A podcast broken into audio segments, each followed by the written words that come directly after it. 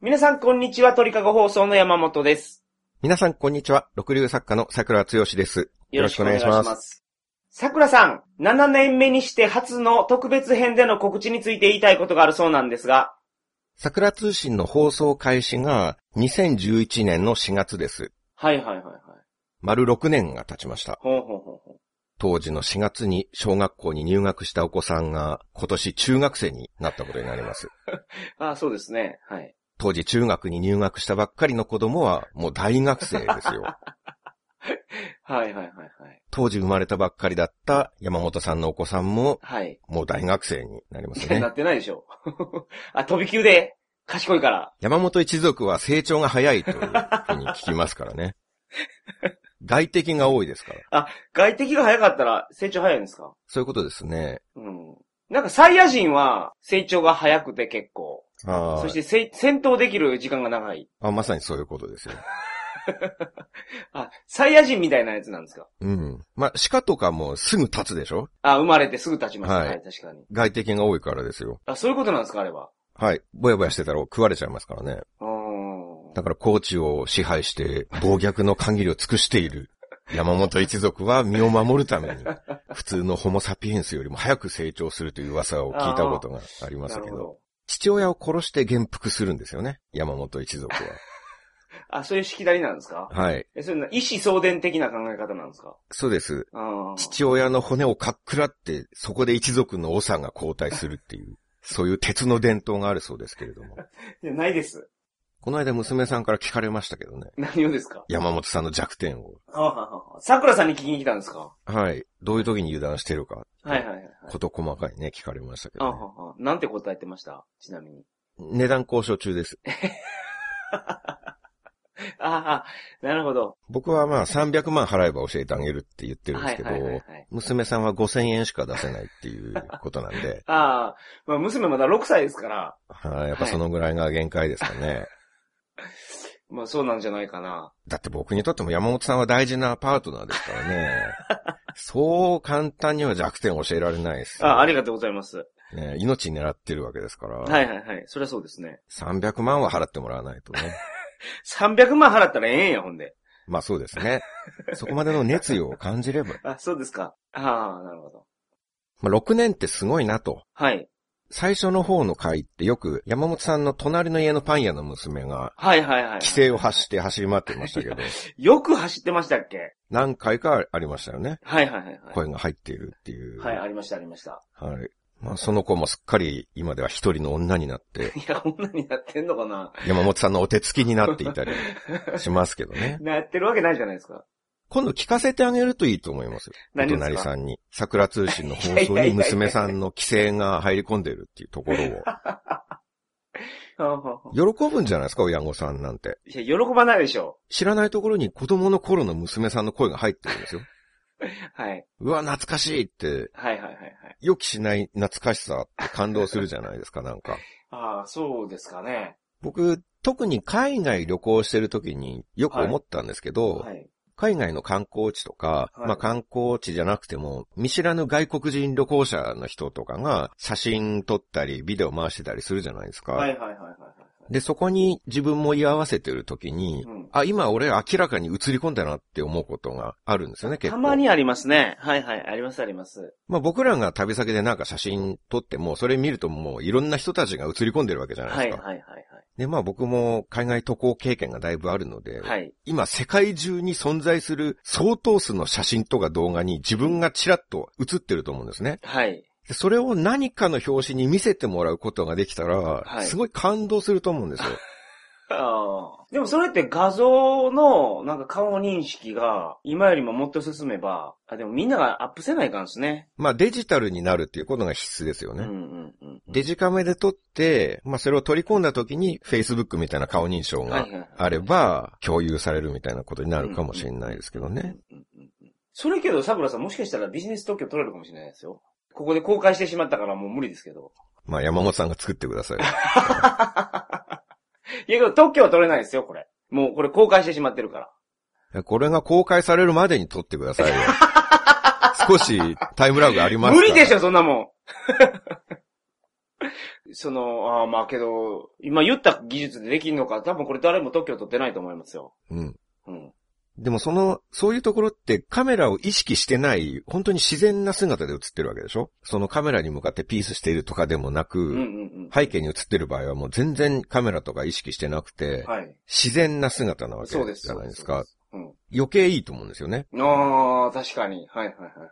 僕だったら15年前のタンザニアのザンジバル島をうろつく自分の姿とか、はいはいはいはい。17年前のラスベガスでとてつもない腹痛で顔を歪めてる自分とか、はいはいはい。それ見ることができたら感情が高ぶりますよ。うわ、こんなとこに俺がいる。はいはいはいやこの時辛かったんだよな。うん。この次の日に手術することになるんだよとか、はいはいはいはいはい。この時宿見つかんなくて途方に暮れてる時じゃんとか、うんうん。すごい蘇ってくると思うんですよ、そのはいはい感情が。いいですね。山本さんだって知らないところでいろんな写真に写り込んでると思いますよ。映り込んでるでしょう。はい。ね、それ見たら絶対感動するでしょ はい。すると思います。う。うわこれ18番目の愛人とデートしてた時じゃんとか、そんなわかるんですか？あ、愛人も横に映ってるから。そう、そうですよ。なるほど。はいはいはいはい。この女の子名前なんだっけな。まあ、名前は覚えてないけど、めちゃくちゃスケベだったことだけは、よく覚えとるわって、多分高ぶると思うんですよね。はいはいはいはいはい。なんか、世界には自分と似た人が3人いるって言うじゃないですか。よく言いますね。よく言うじゃないですか。だからその時にそこにいるはずのないところに桜さんそっくりな人がいたりしたら、うん。高ぶりません？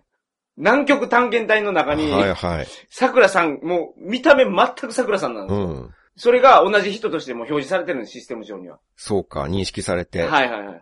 ドッペルゲンガーがドッペルゲンガーレベルのやつが。はい南極観測隊にいるわけですね。そうですね。アマゾンのその人食い民族とか。腰に葉っぱつけて、そうそうそうそう。弓矢で空中を狙ってるようなはいはいはい。写真が出るわけですね。そうです。虫食ってるやつとか。それそれ桜さんじゃないでしょ、絶対。虫食ってたら違いますね。虫食ってたらね。うん。ミミズをそうめんみたいにすすってるとか。でも顔桜さんなんですよ。うん。なんか、すごい不思議な複雑な気持ちになるでしょうね、それ、それって。はいはいはい。でも山本さんに似てる、はい山本さんに似てる人は多分迷惑すると思いますよ。なんでですか？なんかネット上にアップされたその写真を見てね、奥さんとかから、はい、あんたこんな違う女と毎回ベッドで寝てる。それ僕のセリフです。これ僕のセリフなんですよ。だから、お今言ってた愛人18号とか言ってるたじゃないですか。はい。それ僕じゃないってことを言いたいんですよ、僕。あ、そうなんですか。それドッペルゲンガー、敵に似てる人。うんうん。あその言い訳を言いたいがために、まだそのシステムすら開発されていないのに、このアイディアの時点ですでに言い訳を用意してるっていうことですね。まあそうですね。もう布石を打って、打っとくとここで。あそうか。はい。まあ、つまりその、この桜通信もですよ、今からさらに10年後に、パン屋の娘さんがお嫁に行った後とかで。隣の山本ですけど、ほら、これ聞いてくださいって言って、はい。ここに娘さんの声入ってますよって。ご両親に聞かせてあげたら、はい結構喜んでもらえるんじゃないですか？全然喜ばないでしょうね、内容的に。なんで？内容的に。規制を発してるんでしょ、だって。規制って言ったって、まあ、小さな子供ですから。別におかしなことじゃないじゃないですか。うん。でも前後でそのめちゃめちゃ言ってるじゃないですか。桜さんが主に。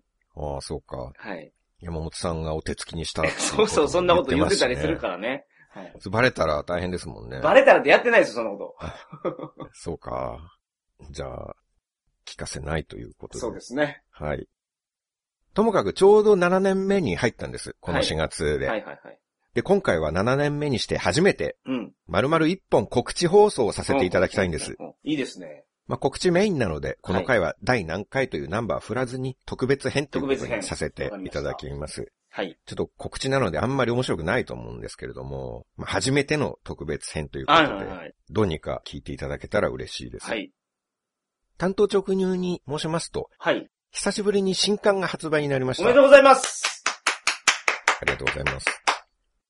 4月10日発売。はいで、まあ、遠方の書店さんまで行き渡るのが数日かかるかもしれないんですけど、はい。おおむねこの放送を皆さんが聞かれている時には書店に並んでおります。あの、4月10日発売っていう本は、3月の末ぐらいにもう本屋にあったりしません？いやー、それはないと思いますけどね。あ、そうなんですか？あの、本の一番最後の方に、はいはい。何月何日発行みたいそうそうそう。それそれそれ。それと本屋にある時期って違うじゃないですか。はい。それはなんか発売よりちょっと後になるんですよね。ああ、そういうことなんですか。ああ、なるほど。今言ってる4月10日発売は、その実際の発売日の話なんでなるほど。本の最後に載るのとはちょっと違うっていう。はい。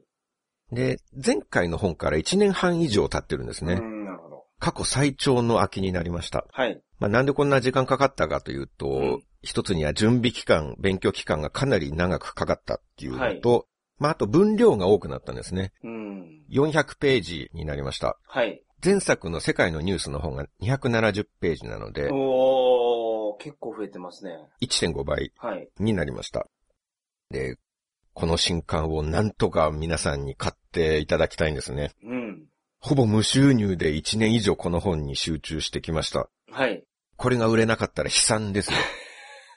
はい。それこそ桜剛引退の文字が頭をちらつきますは。あはあはあはあ10周年記念パーティーは誰もやってくれなかったですけど、じゃあ代わりに引退記念パーティーは派手にやろうかみたいなね。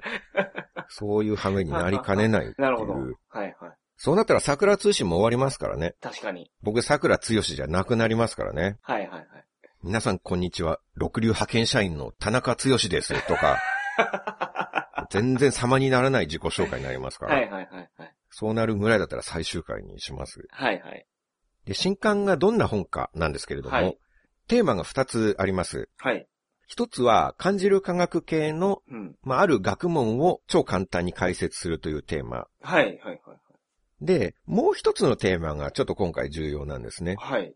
はい。で、そこで裏話というか、ちょっとした曰くがあるので、はい。昔の出来事からだんだんお話しさせていただきたいと思うんですけはい。れども、はい。お願いします。これも初めて言う話なんですけど、はいまあ過去の出来事と今回のテーマがちょっと繋がってまして、はい。僕昔ゾンビ映画をめちゃめちゃ見てるって言ってた時があるじゃないですか。っうん。ゾンビ映画好きですもんね。て言ってたはい。時があって、ありとあらゆるゾンビ映画、うん。まあゾンビが出てくるホラー映画とかを1日3本ずつとか見てた時期があるんですね。はい。4年前くらいなんですけど、はい。それはなぜかというと、その時ゾンビの作品を書くことになってたんですね。ああ、そうなんですか。はい。なるほど。まあそれでたくさん見ていて、はいまあ好きとか言ってたんですけど、はい。好きなわけではなかったんですけどね、厳密に言うと。なんかプロレス好きなレベルでゾンビも好きなんやなと思ってました、僕。いやー、そうじゃないんですよ。あ、そうなんですか。はい、グロいもの好きじゃないですしね、本来は。うんうんうんえその少し前の時期に、うん。はい。某有名映画会社の方から連絡をいただいたんです。はい。僕の本をすごく気に入ってくださった方で、はい。で、打ち合わせに行くと、桜さんにぜひアニメの原作を書いてもらいたいんですっていう。おー、すごいな、そのオファーは。はいはいはいはい。でそれがゾンビをテーマにしたアニメだったんですね。はい。まあ詳細はこれから詰めますが、はい桜さんの発想とゾンビを掛け合わせたら今までにないような作品ができると思いますとうん、うんうんうんうん大変僕を買っていただいて、はい。で僕もあぜひやらせてくださいっていうことで、はい。で、打ち合わせを重ねまして、はい。映画会社の方なんですけど、映画じゃなくて地上波のアニメでワンクールどうでしょうかっほうほうて。ほう。すごい話ですね、本当に。もう具体的に2年後のここの枠を抑えられそうですみたいな話にまでなって、で、加えて、某超大手出版社の編集の方にも、それはこちらから声をかけて、はい。で、まず僕が原作のゾンビ小説を書いて、うん。で、それを出版して、うんそれを元に映像化しましょうっていうところまで話が決まった。と。はいはいはいはい。まあそこで僕はゾンビ映画、ゾンビ漫画、うん。ゾンビ小説と毎日研究して、はい。まあ、ゾンビどういうとこで出てきたら意外性があるだろうとあか。ゾンビあるあるの裏書いてこう展開させたら面白いよな。とか、アイディアを書き溜めていったんですね。うん。その先人が今まで見つけたノウハウを、その効果的な演出を勉強していったわけですね。はい。いかに崩していくかっていうことですね。なんかゾンビものは僕の感性に結構合うというか、はい。ゾンビの習性とかあるあるパターンっていうのが結構確立されてるじゃないですか。はいはいはいはい。しかもみんな結構知ってる。うん。まあ、死んだらゾンビになるとかう、ん。噛まれて感染してゾンビになるとか、はい。それがある程度浸透しているから、意表をつきやすいんですよね。ほう僕は意表をつく作風なんで、あ、みんなが想像しているところじゃないことができるってことですか？みんながこうなるだろうって想像しやすいから。ゾンビの話だから、まあこうなったら普通はこういう展開に行くよねっていうところを意表をつくんですよ。なるほど。人の意表をつくことが僕は生きがいですから。あそうですか。うんまあ、笑いって意表をつかないと生まれないんですね。確かに、それはそうです。予想を裏切られると人は笑うんですよ。うんうんうんうんまあ、例えば、普通はバスには乗れるのが当たり前ですけど、はい。そこを予想を裏切って、めいよって言われることで、聞いてる人が面白いって感じるんですよね。本人は笑えないですよ。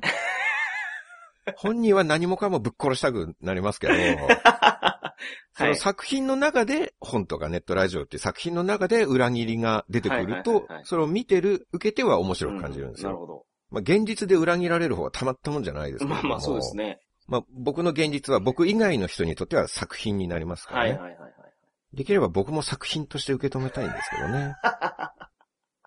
いやいや、意表つきたいんでしょ、桜さんは。だから、名誉バスには感謝せないかんのですよ。うーん、まあそう、まあね、表裏一体ですからね、そこは。はいはい。でも、よく思うんですけどね、ひこれ、人の話として聞いたらどんな楽しいだろうなっていうのは思うんですよ。はいはい。こんな面白い体験談が、僕だけは作品じゃなくて現実になるわけですから、そうですね。悲しいなって思うんですけどはいはいね。記憶喪失になって、この作品読んだらすごい面白いだろうなっていうのは思いますね、よく。はいはいはい。で、ところがですね、その人生最大の大仕事が来た直後、はい。人生最大の事件もやってきてしまったんですね。ほうほうほそれが昔からのリスナーさんはご存知だと思いますけれどう。も、はい。桜通信を休止したあの時なんですね。ああ、そうなんですか。ああ、なるほど。はいはいはもう思い出すのも嫌なんですけれども、いはい。はい。桜家に大問題が発生しまして、まあ僕は独身一人っ子なので、家庭といえばまあ親になるわけですけれども、一人っ子なので巻き込まれないわけにはいかないじゃないですか。はいはいはい。いや、俺今大事な仕事があるからって言って、うん親を見殺しにするわけにはいかないということで、はいそして私は精神をやられます。うん。一時日常生活もままならない状況に陥りまして、物理的に頭が全く動かなくなって、はいほぼ廃人と化していました。ありましたね、そういう時期が。その結果、そのアニメの話は流れました。ああ、そうなんですか。これが僕の作家人生で今のところ最大の汚点というか、うん後悔というか失敗なんですけど、はい。そもそも僕ありきの企画なんで、僕が潰れれば企画も潰れますよね。うん。まだ肉体的な怪我とかだったら、全治何ヶ月みたいなスケジュールもわかるじゃないですか。はい。しかも頭使えますしね。どっか怪我したとかぐらいだったら。それなら期間決めて延期もできるんでしょうけどうんうんうん、メンタルの病気は頭使えなくなる上にはい、年単位とかで長引いていくことあるじゃないですか。うん、確かに。だからいつ人間の世界に戻ってこられるか全くわからないっていう状況で、まあ、あの時は本当に自分でもそんな正常な判断できないでしょうし、これいつか戻らないかもしれないとかも思ってたでしょうしね。ですね。その精神的な、その病気っていうのは。元の状態に復帰できる日が来るのかどうかも全く不明。はいはいはい、はい。まあそういう状況になると、まあ担当の方も当然苦渋の決断をしなきゃいけないっていうことになります。はい。で、いろんな人に迷惑をかけてしまったんですよね。はい。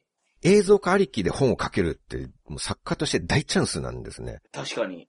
そりゃそうでしょ絶対本売れますから。う。はい。作品が映像化されるっていうのはもうあまたの作家たちの夢うん。なんですよね。うん。今でもふと考えてしまうのは、そんなすごいチャンスをもうちょっと根性出して、なんとか歯を食いしばって書けなかったのかって、時々振り返って考えてしまうんですけど、うん。まあやっぱり無理だったんですよね。うん。一番そのチャンスを逃したくなかったのが当時の僕ですから、だそうでしょうね。はいはいはいはい。まあ、こんなチャンス二度とないかもしれないなっていうのは自分が一番分かってて、うんしかもいろんな会社の人を巻き込んで企画が進んでしまってるんですよね。はい。でこれが書けなかったら生き恥をさらすっていうのは自分が一番分かってたんですけど、うん。あの時はもうどう転んでも無理だったんですよ。はい。そして関係者の方々に多大な迷惑をかけ、企画は流れ、僕が考え出した数々のゾンビアイデアも闇に葬られることになったんですね。はい。たくさんのアイデアとか、面白いセリフとかフレーズとかメモってたんですけど、うん。それらのアイデアが死んでしまったわけです。なるほど。ところがギッチョン。はい。それなんすか？死後ですか？はい、そうです。で、それ知らん言うてるじゃないですか。はい。ところがギッチョン知らないです 知からないですよ、だから。あ、そうなんだ。あ、そうかそうか。はい。ところがですね、はい。それから3年が経ちまして、はい。時を経て、今度は一昨年の年末なんですけど、はい。年末にある編集者の人と打ち合わせをしたんです。うん、うん、うん。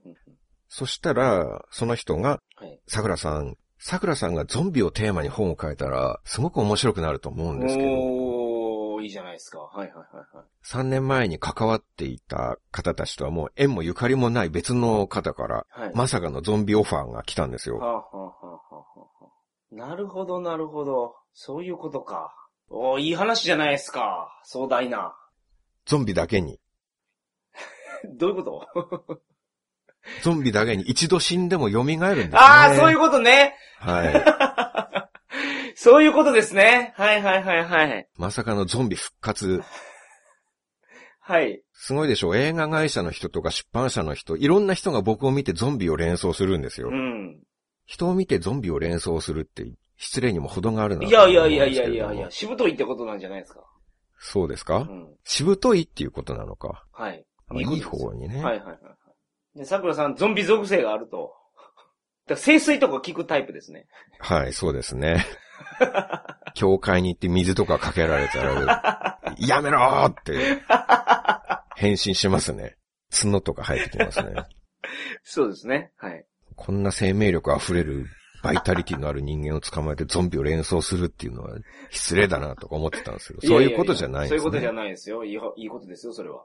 まあしかし、ゾンビなら任せろと。はい。3年前に何ヶ月にもわたってゾンビ映画を研究し、はい。それからウォーキングデッドも全シリーズ制覇して、はいはい。面白ゾンビアイディアを何年も温めている人間ですからね。はい。昼夜逆転の生活で夜中の1時に目覚めて、そこから死霊のはらわたワン、ツーを連続で見るっていう、そういう苦行をこなしてきた男ですから。すげえ。死霊のはらわた2やったかな？もう、もう、すごかったですよ、な。あんなんよう見ますね、夜中に。ワンはどうでした？いや、1っていうより2のイメージがあ、そうですか。残ってるな。ワンの方がグロいような気がしましたけああ、どね。なるほど。精神に訴える気持ち悪さがありますね。はい。そういうことしてたから精神を病んだのかなっていう説もありますけれども。密かに資料にやられてたんじゃないかっていう。それもあるかもしれないですね。でもゾンビになった、なれたんですよ、そこで。ゾンビウイルスがもう入ったわけです。はいはい。ゾンビ映画とか、無数のゾンビ作品から知らず知らずのうちに、はい、もうゾ放ンビ化出された。ゾンビウイルスがはいはい。僕にも蓄積してたんですね。はい。で、今回の新刊はただゾンビだけじゃなくて、ゾンビ小説っぽい手を取りつつも、い学問系のテーマを組み合わせた本なんですね。おー、なるほだからちょっとややこしいんですけれどど。も、はい。で、その今回の科目、はい。これが哲学です。はい。主人公の少年がある日ゾンビと出会って、うん。そのゾンビから哲学を学んでいくというストーリーになってます。うーん、なるほど。哲学っていうのは、まあ幅広いんですけど、例えば人生は何のためにあるのかとか、うん幸せとは何か、はい。死ぬっていうのはどういうことかとか、目に見えるものは真実なのか、みたいな、そういう幅広いテーマについて、ソクラテスとかプラトンあたりから始まって、デカルト、ニーチェとかいろんな哲学者が答えを示してるんですけど、それを少年とゾンビの先生との会話から学ぶ。うーん、なるほど。で、そこに加えて今回は僕の哲学もこっそり入れ込んでたりして、ああ、そうなんですか。そのソクラテスとかと肩を並べて、並べてですね、桜さんの哲学が入ってると。そうなんです先生が哲学的なことを話すんですけあど、はい。過去の哲学者の話の合間に、まあ先生もいろんなことを言う、そこに桜通し哲学がうんたくさん入っていて、はい。桜通しのリスナーの皆さんなら多分ね、これが哲学者の言葉なのか、桜剛の哲学なのかっていう境目ははっきりわかるんじゃないかと思います。はいはいはい。今までの桜通しを聞いてくださってる方ならね。はいはいはい。会話パートとストーリーパートがあって、はい会話パートでは哲学を学び、うんストーリーパートではゾンビとのストーリーが進んでいくっていう。おー、あ、そんな本なんや。だからページ数も結構あるんですね。そうなんですよ。はあはあはあただの学問系に加えてストーリー作んで、はいで、ボリュームが1.5倍まで増えたんですよね。はいはいまあ、蘇ったゾンビアイデアをたくさん入れております。はいはいはい。この本はすごくいい本になったなと思っていて、そうなんですか。はい、今まで書いてきた本のいいとこ取りができた作品なんですよね。はい。僕旅行記ではボケとかツッコミでそのテンポある会話っていうのを習得して、はい。で、学問系の本ではもう難しいことを誰でもわかるように伝えるっていう技術を習得したんですよ。はいはいはいまあこれは公園にもいろんなお墨付きを得ていますからね。はい。あの、理化学研究所にもお墨付きいただきましたからね。光栄なことに。はい。はい。で、また小説の書き方も身につけましたんで、はいはいはい。そうですね。探偵小説2冊書きましたから。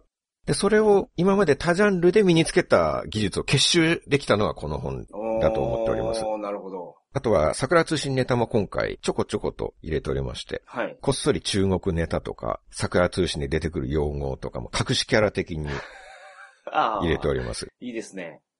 で、やっとタイトルなんですけれども。はい、お願いします。はい。タイトルが、推定3000歳のゾンビの哲学に救われた僕、かっこ底辺は、クソったれな世界をもう一度生きることにした、です。うん、なるほど。毎度長いタイトルで、はいはいはい。すみません。だからやっぱ哲学って、やっぱ根底は生きるっていうことについて考えるんですか？うーん生命はなぜあるんだろう？基本的なこと言うと、学問は昔全部哲学に統一されていて、はいはいはいはい。だから物理も哲学だったんですよね。ああ、そうなんですか。はい。物は何からできているのかっていうのも哲学者たちがずっと考えていたんですけど、はいはいはいはい。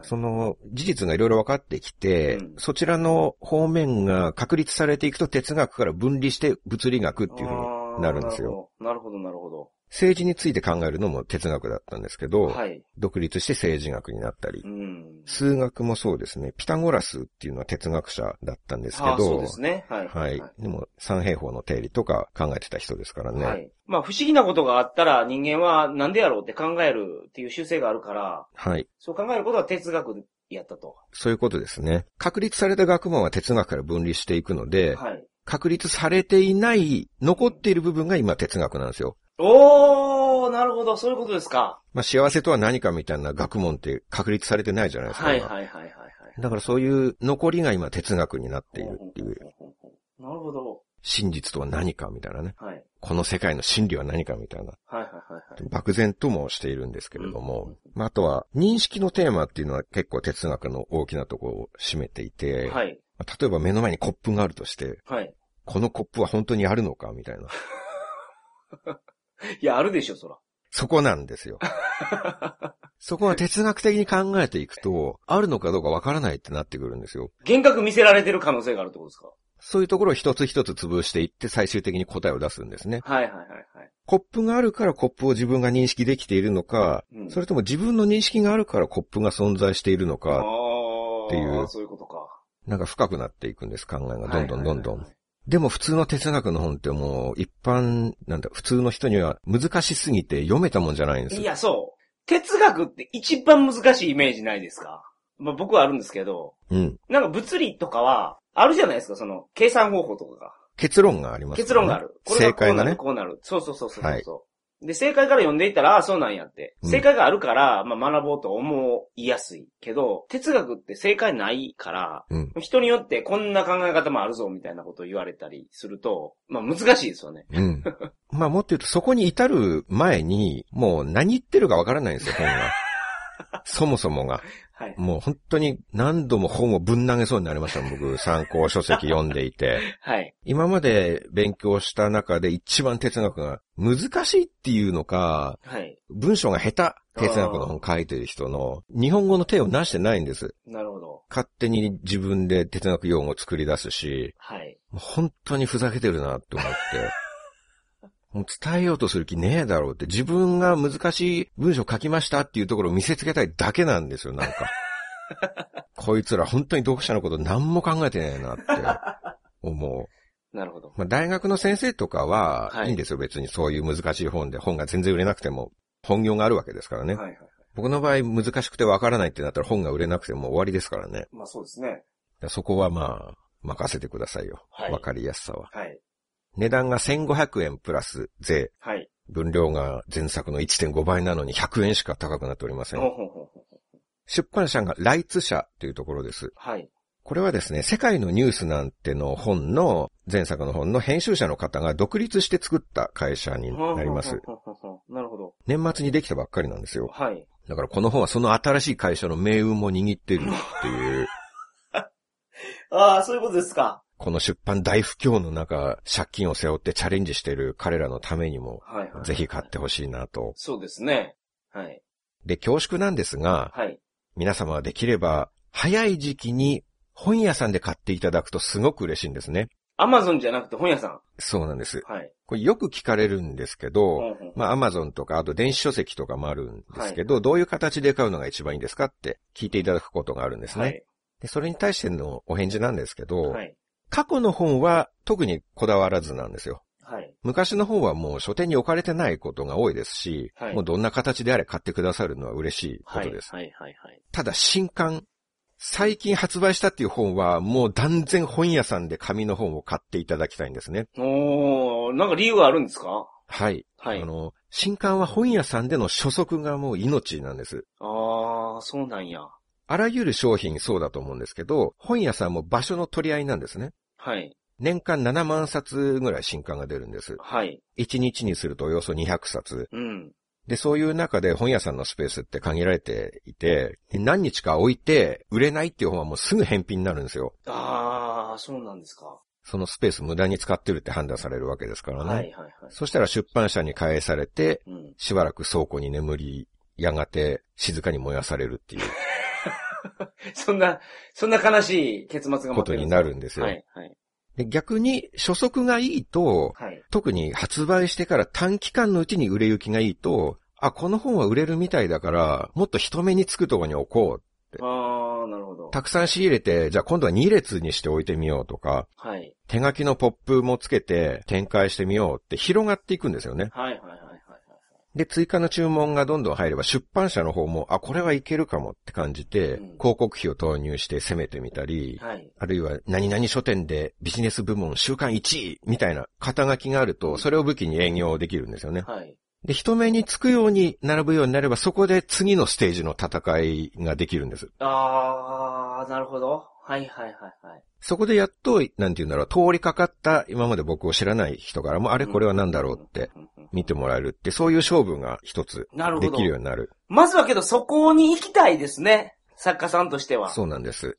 なるほど。だから最初の数日で返本されたらもう土俵にすら立てないんですねうー。ん。そうか。一年半かけて書いた本の存在すらほとんどの人に気づいてもらえないっていうはいことになるんですよ。はい。だから Amazon でいくら売れても広がりがないんですね。うーん。なるほど。Amazon のランキングが多少良かろうと、はいそこから新たなチャンスは生まれないですから。ああ、そういうことですか。だから新刊は本屋さんが全てなんですよね。はい。面白い本が売れるわけじゃなくて、売れてる本が売れるんですよ。うん。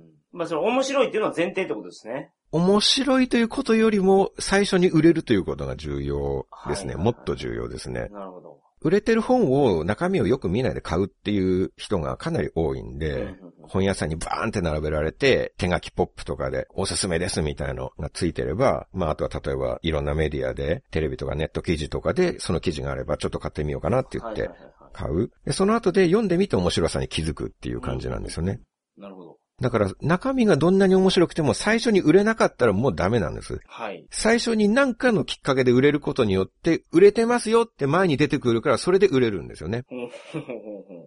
で、まあ、僕の新刊の初版の発行部数より、桜通信のリスナーさんの数の方が多いんですよ。はいはいはいはだから皆さんが発売後すぐに本屋さんで買ってくだされば、まあ、とんでもない勢いがつくんですね。い。なるほど。っていうかもう、皆さんが買えないってことですよね。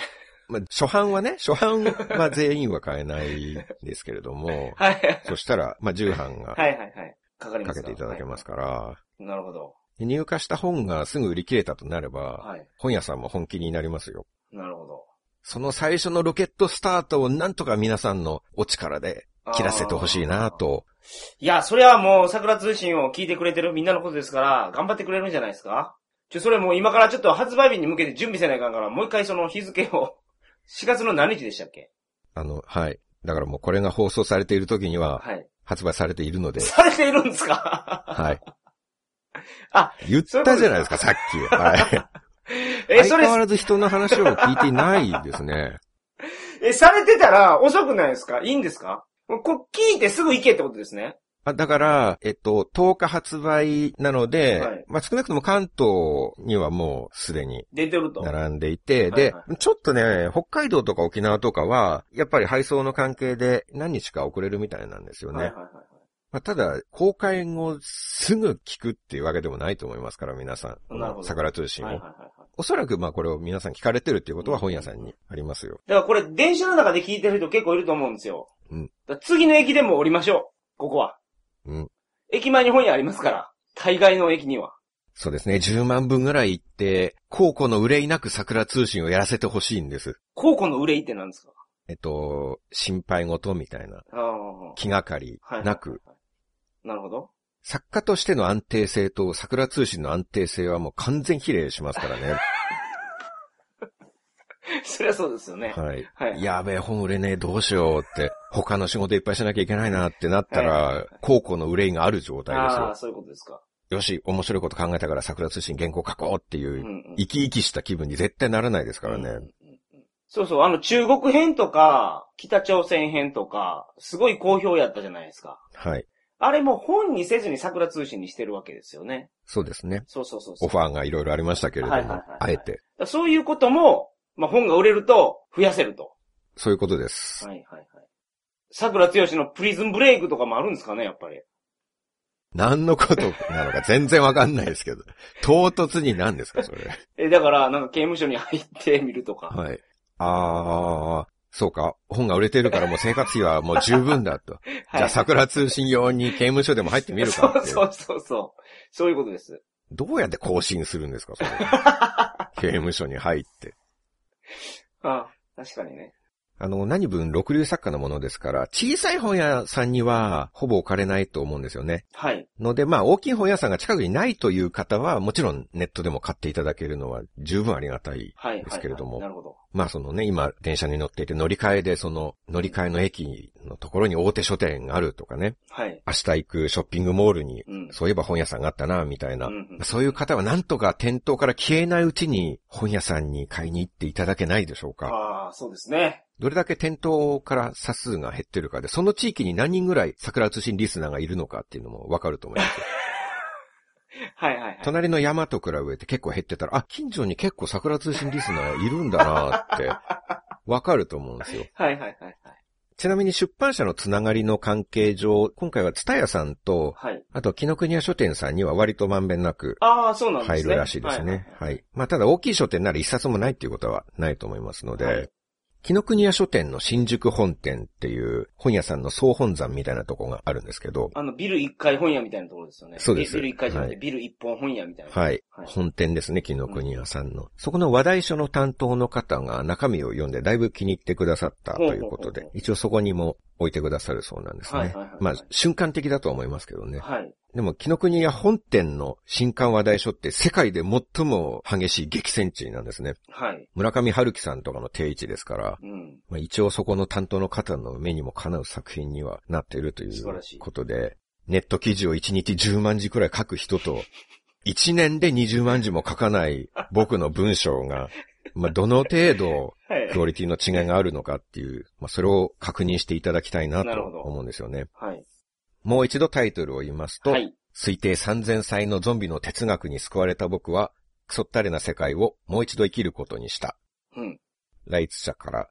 まあ、店員さんに聞くときは、桜剛の新刊って言ってくだされば、あ、それでいけるんですか？すぐ調べてくれますからね。はいはいはいはい。まあ、桜剛の哲学の本とかゾンビの本とかでうん。いいと思います。テーマが今回普遍的というか幸福とか人生についてなんで、誰でも関わってくるんですうね。ん。だから、プレゼントにも最適なんじゃないですかね。ああ、いいですね。おしゃれですね。哲学の本。わ、かりやすい哲学の本をプレゼントにするっていうのは確かにおしゃれかもそうですよ。まあ、僕の本は幸い女子高生でもおじいさんでも読んでいただける本ですから、はいはいはい。だから入学祝い、入社祝いなんかにもぴったりだと思うんですよね。なるほど。もう藁にもすがる思いなんですよ。この時期は毎回そうなんですけど、あ、本をやっと書き上げて、一安心じゃなくて、そこから売れるか売れんかの心配が始まるんですね。そうです。はいはあ。発売が迫れば迫るほど、もう売れなかったらどうしようっていう不安でいても立ってもいられないんですよはいはいは。いはい。今回はとりわけ前作からの期間が長かったし、うんうんうんまああと新しい出版社さんの命運も多少かかっているっていうところではいはいはいはい、売れなかったらまずいっていうプレッシャーがもう尋常じゃないんです。うん。でも楽しみでもあるんでしょう。ベストセラーになるかもしれんっていう手応えは今回もあるんですよね。うん、それに何回裏切られてきたことか。でも手応えバッチリなわけででしょ、今回は。うんだから毎回手応えバッチリな中で、そんなにパッとしなかった経験を繰り返した結果、はい。手応え、まあもちろん、はいこれ今までで一番いい本書けたなって思うのはあるんですけど、はいまあ書いた直後はそれが強いですね。でもその発売日が迫ってくるごとに、なんか不安の方が、不安が手応えの上に被さってくるっていなるほどうか、。なるほど。なんかもう寝れなくなりますね。怖くて。ベストセラーって今で言うと50万部ぐらいですか？売れたらベストセラーになります。あー今は10万部であベストセラーって言えます10万ね。部はい。うん本当に売れなくなってますから、本が。はいはいはいはい。でもまあ、あとはもう皆さんを信じて待つのみですね。はい。桜通信リスナーさんパワーを結集すれば、はい。え、なんで桜通信ごときの本がこんな売れるのって、本屋さんを驚かせられると思うんですよね。はい。作家11周年を明るく迎えたいんですよ、僕は。いいです。ね。あ、そうや。これ10周年祝いで皆さんお願いしますわ。そう、あそうですね。遅れてきたはい。10周年祝い。10周年、実際誰にも気づかれず過ごしたわけですからね。僕からのお願いです。僕が10周年をパスしてしまったことをすごく責められたんで、うんこれで売れたら、もうそれはもう僕の功績としていいですか？なんでですか？僕お願いしてるから。山本さんの功今績僕お願いしてるからですよ。うん。桜通信のリスナーさんが買ってくれて、それが初速となってベストセラーに到達したとか。まあそうなれば確かにね、桜通信オーナーは山本さんですからね。